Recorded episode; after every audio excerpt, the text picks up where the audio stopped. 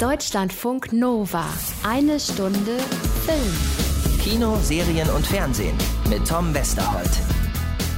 Und dazu heißen wir euch sehr herzlich willkommen. Mein Name ist Utz Träger. Ich vertrete hier den Kollegen Tom Westerholt an dieser Stelle, den ihr hier zu Recht erwartet. Nur, der muss leider heute krank zu Hause bleiben. Das bedeutet für uns zwei Dinge. Erstens, wir schicken liebe Genesungsgrüße an Tom und zweitens, wir machen das Beste aus der Situation und das nehmen wir wörtlich. Heute gibt es ein Best-of eine Stunde Film mit Interviews aus diesem Jahr. Mit Sandra Maischberger, die über ihren Film Nur eine Frau spricht, mit Caroline Herfurth und Hannah Herzsprung zu Sweethearts. Und gleich, da starten wir mit der Begegnung von Tom Westerholt und Bela B. Deutschlandfunk Nova. Eine Stunde Film, heute ein Sommer Best of. Tom Westerholt hat im März Bela B. getroffen. Bela B., Schlagzeuger, Sänger und Songwriter. Ihr kennt ihn solo, ihr kennt ihn von Die Ärzte und noch mehr. Bela B. hat in diesem Jahr einen Abstecher ins Filmgeschäft gewagt. Er ist und war zu sehen in M. Eine Stadt sucht einen Mörder, der Serienadaption des Kriminalklassikers von Fritz Lang aus dem Jahr 1931 zu der wirklich sehr spannenden Serie M, eine Stadt sucht einen Mörder, über die wir eben schon gesprochen haben kurz, habe ich gesagt, treffen wir einen der Darsteller und das nicht irgendwo auf der Berlinale, sondern in einem Hotel, in dem es eine Fritz Lang Bar gibt. Was für einen besseren Ort, um sich darüber zu unterhalten, könnte es geben? Hallo Bela B. Hallo mein Lieber, na? Es ist äh, ein totaler Klassiker. Ich habe ähm, gestern schon darüber gesprochen mit dem Kameramann und mit dem Editor mhm. und mit dem, der euch die fantastischen Filmsets gebaut hat. Und alle sagen, es ist um Himmels Willen kein Remake, so nennen nee. wir das alle nicht. Es ist eine Serienadaption, es ist vielleicht eine Neuauflage, weil das Original ein totaler Klassiker ist. Genau. Du bist Horror-Fan. War das für dich ein Ritterschlag, hier mitzuspielen in dem Fritz Lang-Film? Erzähl mal ein bisschen. Naja, in mehrerer Hinsicht ist das ein Ritterschlag, bei der Produktion dabei gewesen zu sein. Zum einen, weil ich ein großer David Schalko-Fan bin. Das ist natürlich von allem das Jüngste. So, ähm, und ähm, zum anderen natürlich äh, Fritz Lang, äh, äh, M, ist ja der Prototyp des äh, äh ja, Serienmörder oder Films. Das hat eine Grundlage für viele Horrorfilme, obwohl es ja kein Horrorfilm ist. Es ist auch ein Psychogramm, es ist ein, ein gesellschaftspolitischer Film auch gewesen. Also hatte sehr, sehr viel. Also wie bei Fritz Lang bei seinen Meisterwerken üblich, also ein allumfassendes Meisterwerk. Ähm, klar. Also äh, kann glücklich sein, dass man mich genommen hat. Ich hätte vielleicht auch eine Putzfrau gespielt für einen Tag, wenn ich das, wenn das die einzige Möglichkeit gewesen wäre. Zum Glück musste ich das nicht. Jetzt bist du einer von drei bekannteren Darstellern, die keine Österreicher sind in dieser Ösi-Produktion. ja, also für Lars Eidinger gilt es auch und für Moritz Bleibtreu. Ja, vier sind wir. Vier, vier sind wir. Udo, Udo Kier ist Österreicher? Nein. Richtig, das stimmt. Ja. Udo Kier natürlich auch genau. nicht. Vollkommen richtig. Wie hat sich das angefühlt für dich? Weil es wird ja schon viel mit Wiener Schmäh auch gesprochen, ja. aber ihr vier, nicht drei, bleibt ja schon sehr klar da bei einem Hochdeutsch. Versucht es auch nicht zu imitieren. Ich habe also ich habe meinen ganzen Text äh, österreichisch gelernt. Ich habe einen österreichischen Freund gebeten, mir das Wienerische, äh, das alles aufzusa aufzusagen und so. Wir haben uns dann aber entschlossen, also das Wagnis nicht einzugehen und da ja, da wie gesagt noch andere Schauspieler auch äh, dabei sind, die nicht äh, äh, keinen Wiener Schmäh äh, dabei haben, haben wir es dann gelassen. Das, da war ich auch dann doch ein bisschen beruhigt. Als ich dann die alle gehört habe am Set, habe ich gedacht, scheiße, das kann ja nur daneben gehen. und, äh, ähm, und den Stolperstein habe ich mir dann, haben wir uns dann erspart.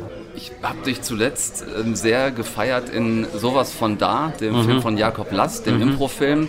Du als ähm, abgehalfterter, runtergekommener ähm, Ex-Rockstar-Vater eines mhm. der Protagonisten. Mhm.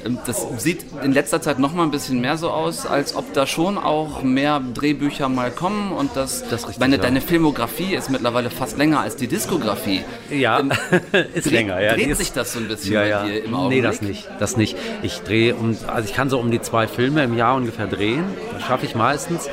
Und äh, es kommt wirklich auf die Drehtage an. Also so wenn ich jetzt äh, äh, große, eine große Rolle habe, es kommen äh, äh, wie damals in äh, Edelweiß-Piraten, das kann ich selten machen. Da war ich drei Monate in Russland, da hatten wir eine längere Bandpause und äh, im Moment mache ich so viel. Jetzt mal ein Buch geschrieben gerade und, und gehe Lesereise und, und, das kommt jetzt raus und so Sachen.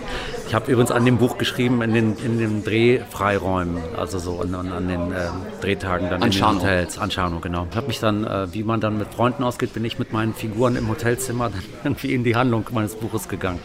Ähm, Nee, das nicht. Ich bin einfach so ruhelos und rastlos und will immer was machen und bin dankbar, dass ich halt öfter mal gefragt werde, mitzuspielen. Jetzt wandel ich mich ja gerade vom, äh, ich war eine Zeit lang ja zum Bösewicht vom Dienst und äh, äh, auch mal gerne so ein verwegener, äh, äh, das, Love, das verwegende Love Interest von irgendeiner Heldin oder so oder ein DJ.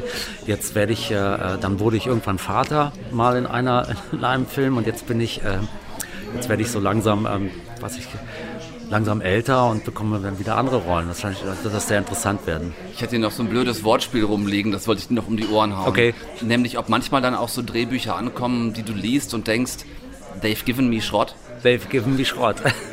Es ist tatsächlich so. Also es ist eine ganz komische Sache. Ich, das will ich gar nicht angeben. Ich habe für meinen wirklich äh, 10 Sekunden Auftritt bei Glorious Bastards das Drehbuch damals von Tarantino bekommen und habe es gelesen und hatte einen Spaß, dieses Drehbuch zu lesen. Und es ist also und erst mit David Schalkos äh, äh, Sechsteiler kam ein Drehbuch, was mich äh, wieder so umgehauen hat oder sechs Drehbücher, die mich wieder so umgehauen haben. Danach kam ein Drehbuch, wo mir jemand eine Hauptrolle angeboten hat und ich weiß auch nicht, warum ich da muss ich zu viel Wein getrunken haben, weil ich irgendwann dem Regisseur um die Ohren gehauen, was für ein Qualitätsunterschied ist. Dieses deutsche immer alles muss logisch sein und auf Punkt A startet jemand, dann kommt am Ende des Buches auch äh, am Punkt B an und lauter so Sachen, dass ich dann aus der Rolle geflogen bin. Blöderweise, danke Tarantino. Aber das war es mir wert.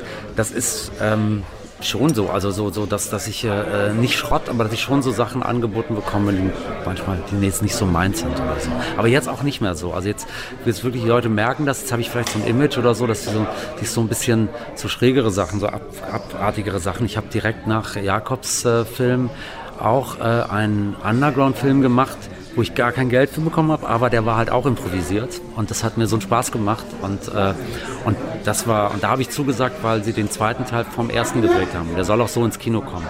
War sich so, so, besch so bescheuert die Idee und so genial, dass ich gesagt habe, das, da muss ich mitmachen.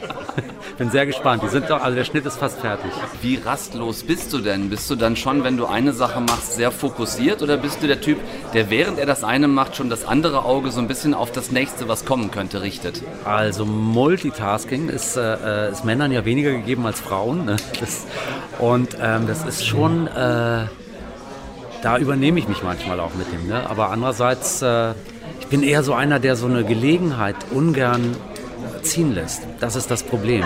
So, also ich habe Ruhephasen, ganz klar. Ich habe ja auch eine Familie und äh, keine Ahnung, ich brauche das ja auch und äh, will ja auch alle zwei Wochen wissen äh, im Stadion mich selbst überzeugen, wie mein Verein spielt und solche Dinge. Also so ganz profan. Ähm, ja, aber es ist tatsächlich so, ich habe ja, wie gesagt, bei den Dreharbeiten mich schon mit der Rolle beschäftigt. Auch, auch allein beim Dreh sauge ich auch nochmal als Fan solche Sachen immer auf. Und so oft drehe ich auch wieder nicht. Das ist schon noch alles für mich aufregend. Und, äh, ähm, und gleichzeitig habe ich an dem Buch geschrieben. Und gleichzeitig äh, gibt es dann halt andere Dinge, die ich an Musik zu schreiben oder an, an Dinge. Äh, ich muss dann sehr viel umschalten und so. Das hält mich wach. Und äh, keine Ahnung, äh, beschützt mich vor Alzheimer, hoffe ich. Ja. Ich habe von unserem letzten Treffen, und das ist wirklich schon ein paar Jahre her, noch den O-Ton von dir äh, im Archiv. Den du gleich spielen wirst. Leute wie wir werden doch nicht 50. Ja. Ja, Moment. Und äh, was soll ich sagen? Ich kramte und suchte im Archiv und fand Tada! Diesen Schnipsel hier aus meinem letzten Interview mit Bela vom 22. März 2011, damals zu Inglorious Bastards, als der Herr Felsenheimer, der feine Herr Felsenheimer, wirklich noch kurz vor 50 war. Bitte sehr. Einer meiner besten Freunde, der ist 50 geworden vor einem Jahr, der sagt, sag mal, Leute wie wir wären noch nicht 50. Das kann doch nicht sein. Wie, wie gehst du heute mit deinem eigenen Zitat um? Was soll ich dazu sagen? Ich bin nicht 50. So, selbstverständlich nicht. Ja, natürlich. Das ist wirklich so, so eine, äh, äh, das ist ja wirklich schräg. Also es ist wirklich was, was wir innerhalb der Band auch nicht aussprechen oder so, aber wo wir schon sagen, als wir anfing mit den Ärzten und dann lief ein, eine Dokumentation, ich, sag, ich weiß noch, ich sah eine Dokumentation über die Rolling Stones im Fernsehen. Die hieß die Rolling Stones, die ersten 20 Jahre. Ich habe gedacht, wie verfickt wie, wie verfickt arrogant kann man sein, von den ersten 20 Jahren zu sprechen. Für mich als junger Punk, als junger Band, als junger Bandmusiker dachte ich, Alter, ihr macht es doch nur noch zwei bis fünf Jahre. 25, dann, dann ist vorbei. Dann will dich so auch keiner. Das ist ein Mammut. Jetzt, jetzt blicke ich auf 34 Jahre Ärzte zurück. Ne? Also, äh, das ist schon ziemlich kacke und ich verstehe und ich, es, es ist völlig legitim, wenn, wenn, äh, wenn junge Leute sagen, war der Retro Satanas, äh, äh, der Opa kann mir viel erzählen. Ne? Also ich werde auf jeden Fall den Teufel tun, jetzt auf meine alten Tage noch mit Digger oder mit Jugendsprache anzufangen. auf gar keinen Fall. Am Freitag treffe ich noch Campino hier auf der Berlinale. Lieben Soll Gruß. ich ihm irgendwas ausrichten von ja, dir? Ja, ja, ja. Ey, Digger, Alter, besten Gruß. Wenn ich denn jetzt gleich quasi diese schöne Bar hier verlasse, ja. ist es dann ein Abschied bis zu unserem nächsten Interview. Ich weiß nicht, wie, wenn das lang ist, das, lang, das letzte ist sehr lang her. Andererseits bin, lebe ich sehr gesund inzwischen, treibe Sport und so. Also ich glaube nicht. Aber du rechnest mir an, dass ich alles versucht habe, um irgendwas aus dir rauszukriegen. Ich äh, rechne dir das hoch an und ich rechne mir hoch an, dass ich standhaft geblieben bin. Tausend Dank fürs Gespräch. Sehr Bela gerne. Felsenheimer, ein weit offenes Herz. Ich freue mich Du auf deine immer Sendung. darin. Dankeschön, das ist, ich bin für mich geehrt. Tom Westerholt hat Bela B. getroffen auf der Berlinale. Eine Stunde Film, heute ein Best-of. Deutschlandfunk Nova. Eine Stunde Film. Heute ein Sommer-Best-of mit den besten Interviews aus diesem Jahr. Sweethearts, so heißt der Film mit Caroline Herfurth und Hannah Herzsprung in den Hauptrollen. Caroline hat auch noch Regie geführt. Es war übrigens ihre zweite Spielfilmregie. Tom Westerholt hat die beiden getroffen. Caroline Herfurth und Hannah Herzsprung sind da. Grüße euch. Hallo. Hallo, herzlichen Dank. Soll ich vielleicht ähm, ein bisschen leiser mit euch reden? Müssen wir ein bisschen langsamer sprechen? ihr, habt ein, ihr habt einen anstrengenden Abend hinter euch, ihr beiden. Einen wundervollen Abend hatten, haben wir hinter uns. Wunderschön. Ja, einen wunderschönen Tag und Abend. Ja, und stimmt, der Tag Nacht war ja auch noch dabei. Für euch zur Erklärung, wir sitzen hier zusammen nur wenige Stunden nach der Premiere von Carolines neuem, ganz wundervollem Film. Dankeschön. Wie war es gestern Abend? Wahnsinnig schön, wahnsinnig aufregend. Ich war sehr, sehr aufgeregt den ganzen Tag. Ähm, ich habe noch schneller gesprochen, als ich es eh schon tue, den ganzen Tag. Und dann, ähm, also schon vor zwei Wochen, wenn ich angesprochen wurde, wie es mir jetzt geht mit der Premiere und dem Filmstart, wurde mir tatsächlich ein bisschen schlecht vor Aufregung. Und gestern war einfach, ja, ich war sehr froh, Hannah an meiner Seite zu haben und dass wir uns wiedergesehen haben. Und ähm, ich habe sie abgeholt vom Set. Es war einfach ein sehr schöner Das Moment. war so ein das war so lustig. so Und dann sind wir, erlebt. ja, und Du dann hast sind noch wir bis abends gedreht, Hannah, ne? Ja, genau. direkt davon. Ich habe sie mit unserem, mit unserem Filmauto, weil wir im Auto, ähm, Film haben, den Honda Prelude, am Set Was abgeholt. ich wiederum nicht wusste. Dem, dem, dem Schlüpfer blauen. Ja, genau. Äh, sind wir ähm, zur Premiere gefahren zusammen. Das war sehr schön. Und dann war es ein sehr schöner Abend. Es war eine wahnsinnige Stimmung im Kino. Es gab sogar Szenenapplaus. Das, hab ich, das wollte ich dir noch Ja. erzählen. Äh, Du, war, weil du, ja, ich war so stolz. du war, du, ne, deine, da, bei deiner Gesangseinlage. Da auch? Ja, Ah, das da gab's, das wollte ich dir noch schreiben, aber ich, wollte, ich dachte, Geil. jetzt störe ich die Geil. Gesumpfe, wenn ich das Handy jetzt anmache. Du hattest ersten Szenenapplaus nach deiner Gesangseinlage und dann einen zweiten großen Szenenapplaus nach, ähm, nach der ähm, Action-Szene in der Werkstatt. Ernsthaft? Ja, Wie geil. ernsthaft. Ist Mega. das mega. Ja, total. Und dann sogar auch einmal, als alle dachten, ähm, der Film ist jetzt zu Ende, Ja. ging's schon so total Ja, weiß, los. das ist- mit großen aber bei, im. Krankenwagen auch noch nach dem Deal. Und das fand ich krass, dass die, dass die den Deal beklatscht haben, den die drei machen im Ach Krankenwagen. ja, tu- genau, das, fand genau, ich genau, so genau. krass. Und dann nochmal. Ja, ja, Wahnsinn. Aber davor schon, weil sie dachten, es ist zu Ende. Ich habe auf jeden Fall nicht ausgehalten, drin sitzen zu bleiben, obwohl es echt eine wahnsinnig schöne Stimmung war. Aber ich wollte auch noch ähm, in meiner Funktion als Regisseurin jetzt, muss ich ja immer am Ende alle auf die Bühne holen. Und tatsächlich ist das eins, also ich war einmal aufgeregt, wie der Film ankommt und dann aufgeregt, weil ich auf die Bühne muss, weil das tatsächlich nicht so meine Spezialität ist. Ähm, und dann war das aber echt schön, weil ich, ich habe dann eben noch, während der Film lief, äh, bin ich nochmal alles durchgegangen, was ich zu wem sage und so. Und es war einfach wahnsinnig schön, dieses ganze Team da hochzuholen und alle wiederzusehen. Und dann haben wir einfach die ganze Nacht noch gefeiert. Es waren für alle solche Worte zu finden. Mhm. Das war echt Chris war also, das gemacht ja, also mein Produzent, der war so, ähm, wenn du jetzt schon, wenn du jetzt schon solche Worte, du kannst dich ja gar nicht mehr steigern. Ich so, du, warte mal ab, wenn Hannah kommt, mach dir mal keine Sorgen. Ich habe die ganze Zeit gedacht, wie mit dem über wen redet sie denn? also, das war so krass. Ich hoffe, es hat irgendjemand aufgenommen. Ich war halt so aufgeregt und ich würde, hast du das aufgeschrieben? Ich habe es aufgeschrieben. Schreibst du es Ja, mir nochmal, okay. Es ist so schön, euch beiden ist- ja, zuzugucken sind und zuzuhören. Ich kann mich hier gerade eigentlich komplett rausziehen aus der Veranstaltung. Das Stimmt, du hast doch gar keine neue Frage gestellt. oh mein Gott. Wozu denn Fragen? Ja, wir reden einfach durch. Das ist immer so mit uns. Das ist echt. Ähm, Ja, wir hatten letztes Mal schon wir sehen bei, uns einfach zu selten. Entschuldigung. bei Beat drüber gesprochen, ne? Caroline, mehr atmen, Ach so. kürzere Sätze, Ah, ja. so, Verbundatmung beim Ja. Reden. Ach so, Und wir ja. festgestellt beim letzten Gespräch, dass Caroline in der Lage ist, gleichzeitig zu reden und zu atmen und dadurch quasi überhaupt gar nicht aufhören muss ja, mit Reden. jetzt stell dir vor, wie das plus Aufregung ist. Bestimmt lustig. Richtig, das ist dann. Ja. Ähm, Ja, jetzt, man kann keinen Punkt machen. Ne? Nee. Jetzt, wenn man den Punkt gemacht hat, denkt man so, Da, da fehlt noch was. genau. Ja. Super. Machen wir ein, ein punktloses Gespräch heute mit 400 Kommata. Und vielleicht ein paar Semikolons. Die werden ja auch sehr Ja, vernachlässigt ich weiß heute. gar nicht mehr, ich weiß gar nicht genau, wofür Semikolon, also wann wende ich ein Semikolon an? Das würde ich wirklich gerne mal wissen. Ähm, Wenn man irgendwie noch so einen Zusatz im Satz, aber genau, das, aber das hat nicht mit der der eigentlichen Doppelpunkt, nach Satzstruktur der eine nichts mehr zu tun. Aufzählung dann erwartet, sondern Semikolon ist quasi so eine Mischung aus. Der Also, Doppelpunkt erwartet eine Aufzählung. Finde ich süß? oft, ja. Oder der, der, Bin, der, der, ähm, Vielleicht benutze ich zu oft Doppelpunkt. ich benutze eher Semikolon. als Ernsthaft? Doppelpunkt. Ich finde es auch geil. schöner. Ja, ich auch, Ja, total. das ist wunderschön. Großer Semikolon-Fan. Ich, ich auch, weil Doppelpunkt mag ich nicht. Ja. Es ist wie so eine Zäsur in einem aus. Satz, finde ich, Ja, oder? genau. Wie so ein Ja, kurzer Dankeschön, das Gedankenmoment wollte ich irgendwie sagen. so. Aber das ist so klar, dass du das jetzt wieder, weil es nicht, weil es nicht äh, perfekt aussieht. Ich habe das auch, Hannah wenn ist ich nämlich krass, weiß, wie wenn Wort Geschenke schreibt, wenn man es nicht mal weiß, dann schreibe ich es auf und so wie es schöner aussieht, weiß Ja. ich dann, dass es stimmt. Und es ist auch meistens so. Guck dir das Wort an, wie es aussieht, wirklich. Hannah, wenn Hannah Geschenke verpackt. Ja, es ist so. Ja? Das ist eine unglaubliche Perfektionistin. Das sieht immer wunderschön aus. Erstmal sind die Geschenke Du machst danach was Schönes draus. Ist doch auch gut. sehr bedachtsam. Ja, ich hab, wir haben uns einfach am letzten Drehtag, ähm, hat, Hannah macht sehr, sehr ähm, überlegte Geschenke, ja, wirklich immer wahnsinnig tolle Sachen. Sie hat ähm, nach einem Duft gesucht für ihre Figur Mel. Ohne es mir aber zu sagen. Und ich habe, ohne es immer zu wissen, manchmal Immer kommentiert. den, den Duft kommentiert, ihr Parfüm kommentiert, irgendwas immer zu diesem aber nicht so Parfüm gesagt. positiv. Und ich so, Mann, ich habe mir echt Gedanken gemacht.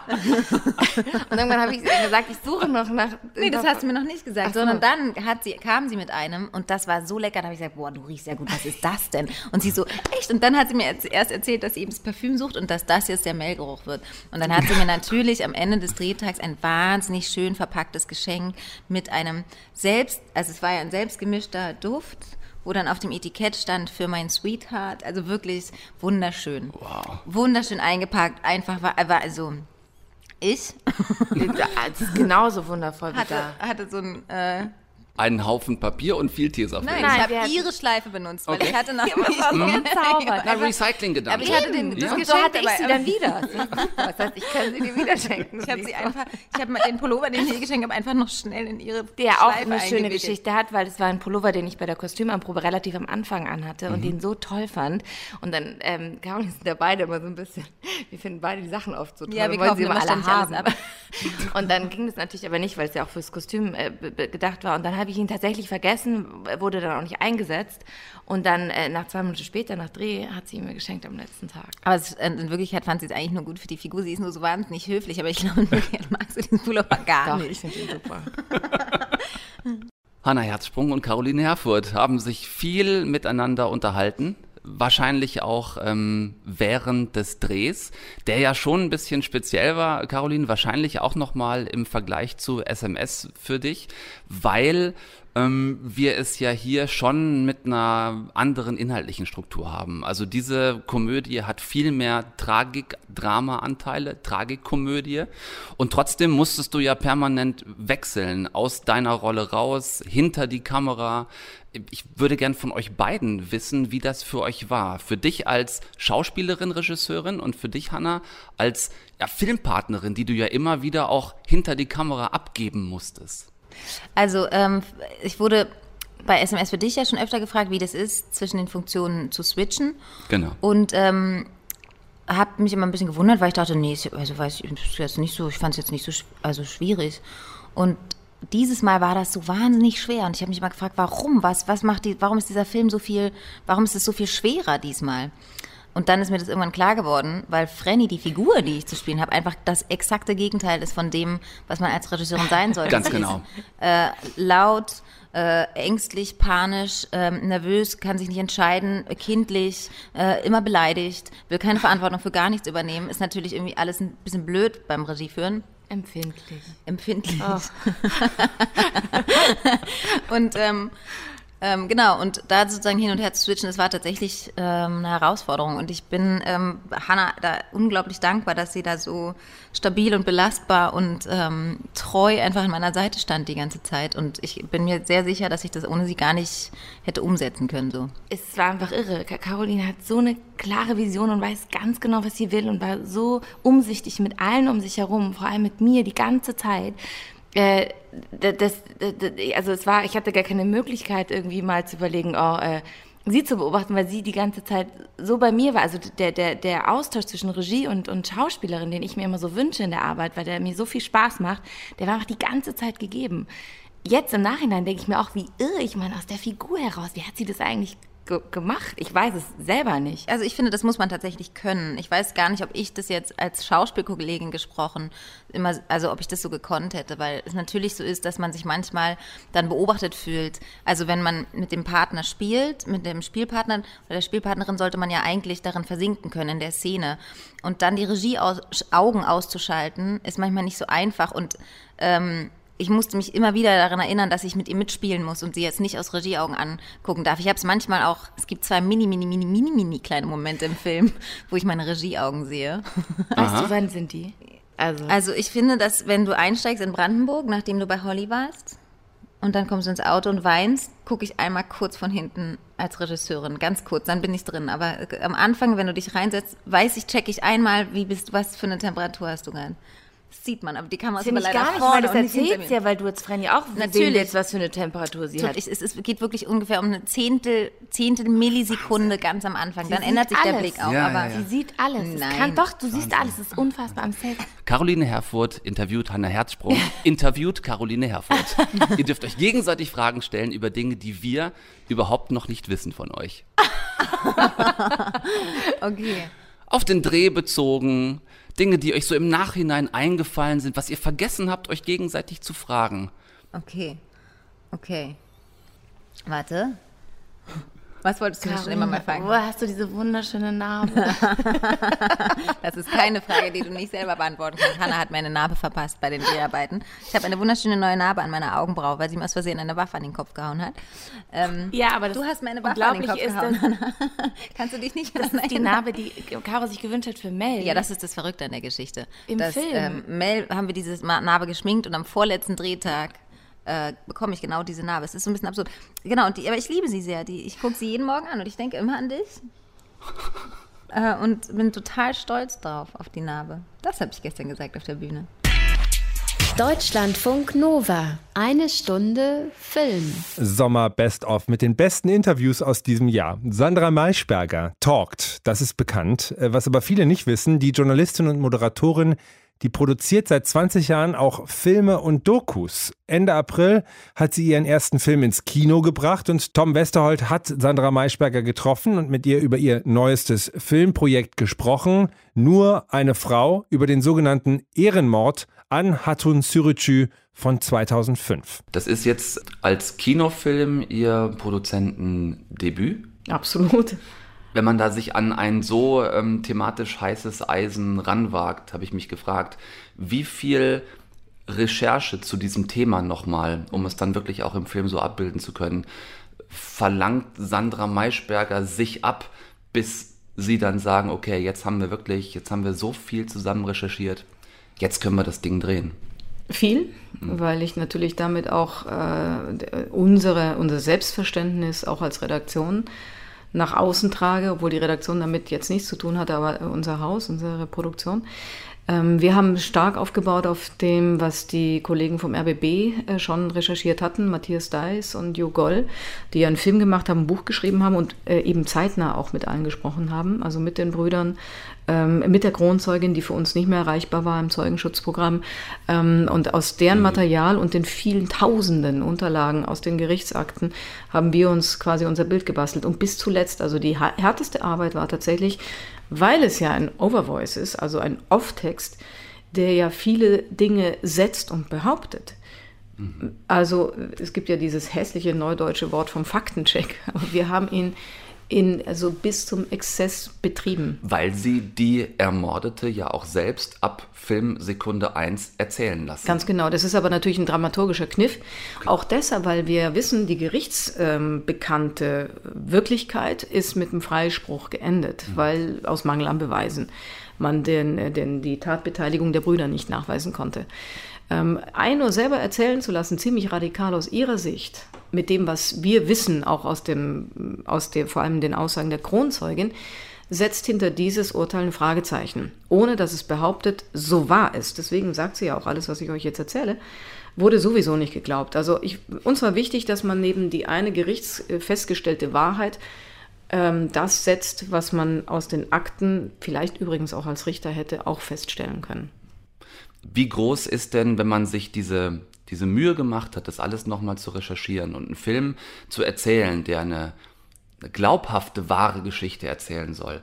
Wie groß sind dann Bedenken, dass Leute sich diesen Film angucken, die nur darauf gewartet haben und auf der einen Seite sagen, ich habe es immer gesagt, so sind die, sage ich schon seit Jahren, dass das mit der Integration sowieso nicht klappt. Und auf der anderen Seite könnten ja auch diejenigen versuchen, ihnen einen Strick draus zu drehen, die sagen, ja super, jetzt hat die Maischberger mit der Horman zusammen einen total islamfeindlichen Film gemacht. Es gibt nicht einen guten, äh, nicht einen guten Muslim im ganzen Film, vielleicht äh, ihr Ausbilder später, wo sie die Lehre macht. Über den wird gesagt, das ist auch ein Muslim, aber der respektiert Menschen, die sein wollen, wie sie sind. Also alles, was Sie sagen, kann tatsächlich nur jemand sagen, der entweder den Film nicht gesehen hat oder der sowieso als Idiot unterwegs ist und gar nicht realisieren möchte, was dieser Film sagt. Dieser Film, äh, also die größte Heldengeschichte des Films ist eine junge Muslimin. Das ist die Kronzeugin. Die Evin. Evin. Evin ist diejenige, die mit ihrer Mutter und ihre Mutter, die geben alles auf, ja. Also die Mutter gibt ja auch die andere, die hat ja nicht nur eine Tochter, sondern die hatte auch Söhne, die gibt komplett die Familie auf, um einmal eben in diesem Prozess zu sagen, was Sache ist das ist die Heldengeschichte, die wir sozusagen äh, erzählen können, weil es da eben sagt jetzt der, Da sagt jetzt der, der ja, aber das kritisieren spannend. will, sagt, ja, die tauchen ganz am Ende auf, die kriegen vielleicht irgendwie, die kriegen, die kriegen nur so ein bisschen Film. Bis dahin sehe ich aber ähm, Hardcore-Muslime, die sich in einer salafistischen ja, da kann ich ehrlich gesagt, also Moschee also, sich aufstacheln lassen. Also ich kann, ich kann keine Rücksicht nehmen auf Leute, die ähm, einen Film nicht zu Ende gucken. Und ich werde, das habe ich aber wirklich auch für mich ganz klar gesehen, ich werde nicht anfangen, über Dinge, die man zu kritisieren hat, deshalb nicht zu reden, weil irgendein Idiot daraus etwas machen kann, was es nicht ist. Um es nochmal klar zu sagen, dieser Film ist nicht ein Film, der handelt von Muslimen und Deutschen oder von Ausländern und Christen oder ähm, von, von Gläubigen und Ungläubigen. Er handelt von Fundamentalismus versus der Beachtung von Menschenrechten. Er handelt von Radikalisierung versus Liberalität. Der Schulterschluss, den wir machen hier, ist der mit Evin oder Leuten wie Seran Atisch zum Beispiel, eine gläubige Muslimin. Sie hat mir was voraus, ich glaube an gar nichts, aber sie glaubt an das, was der Islam sie lehrt und hat eine liberale Moschee hier in Berlin. Und diese Muslime habe ich genauso im Blick weil ich weiß, dass die, dass die ähm, sagen, ähm, helft uns, eben gegen die fundamentalistischen und radikalen Tendenzen in unserer eigenen Community einen Standpunkt zu haben. Mhm. Und das ist mein Schulterschluss. Und ähm, ich weiß übrigens, also auch die Salafisten werden uns nicht mögen. Und äh, die Radikalfundamentalisten und die Radikalreligiösen werden uns auch nicht mögen. Aber darauf kann ich keine Rücksicht nehmen. Und ich habe es aber viel zu lange getan und das hat mich geärgert, weil ich nämlich natürlich aus, aus meinem Selbstverständnis heraus immer gesagt habe, ich lebe in einer multikulturellen Stadt und jeder soll so leben, wie er will. Und aus dieser Haltung heraus habe ich aber selber auch viel zu lange gar nicht hingeguckt, aus Rücksicht Dinge, die ich in einem deutschen Kontext furchtbar kritisieren würde. Mhm. Also ähm, Dinge, die nicht richtig laufen. Ähm, aus meinem Verständnis auch aus, aus, als, als Frau. Ich habe es nicht getan, weil ich dachte, ich will eben nicht.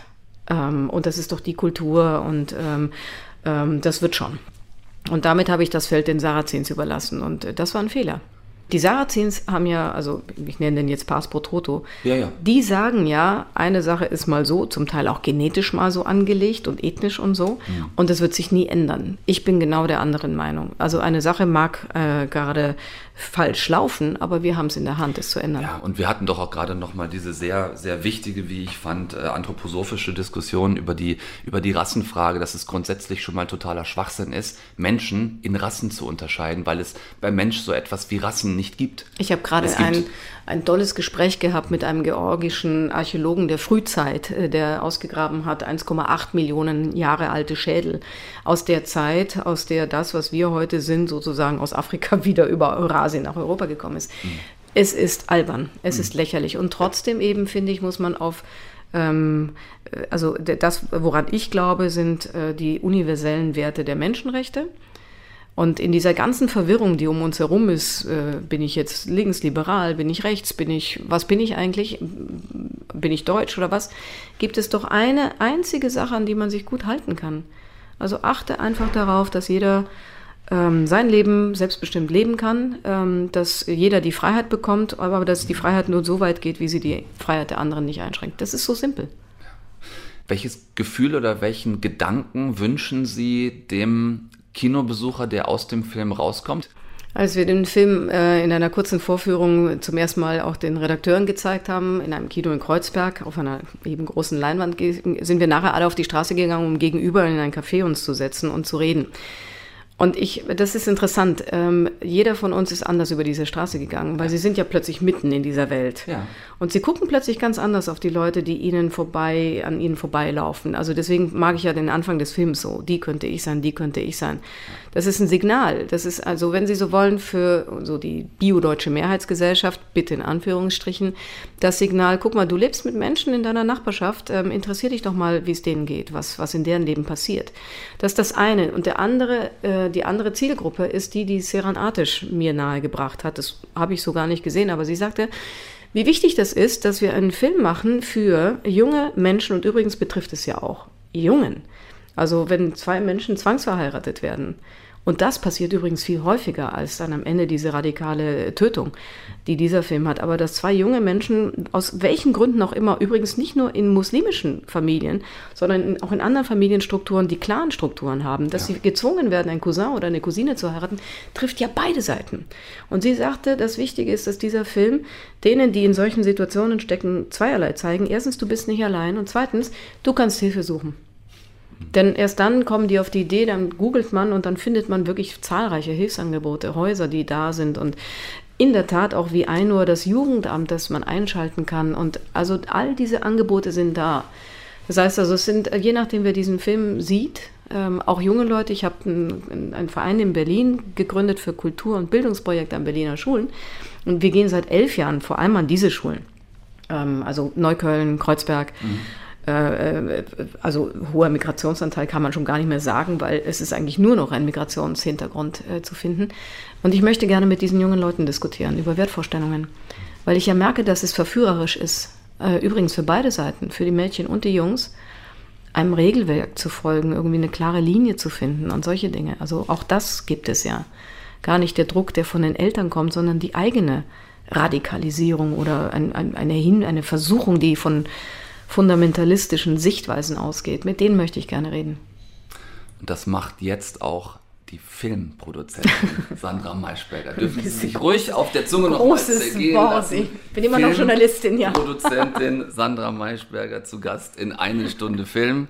Gut, Journalistin ist sie nebenbei auch noch. Ich habe immer gesagt, ich bin der Azubi hier in einem Kreis, weil ich noch nie einen Kinofilm gemacht habe.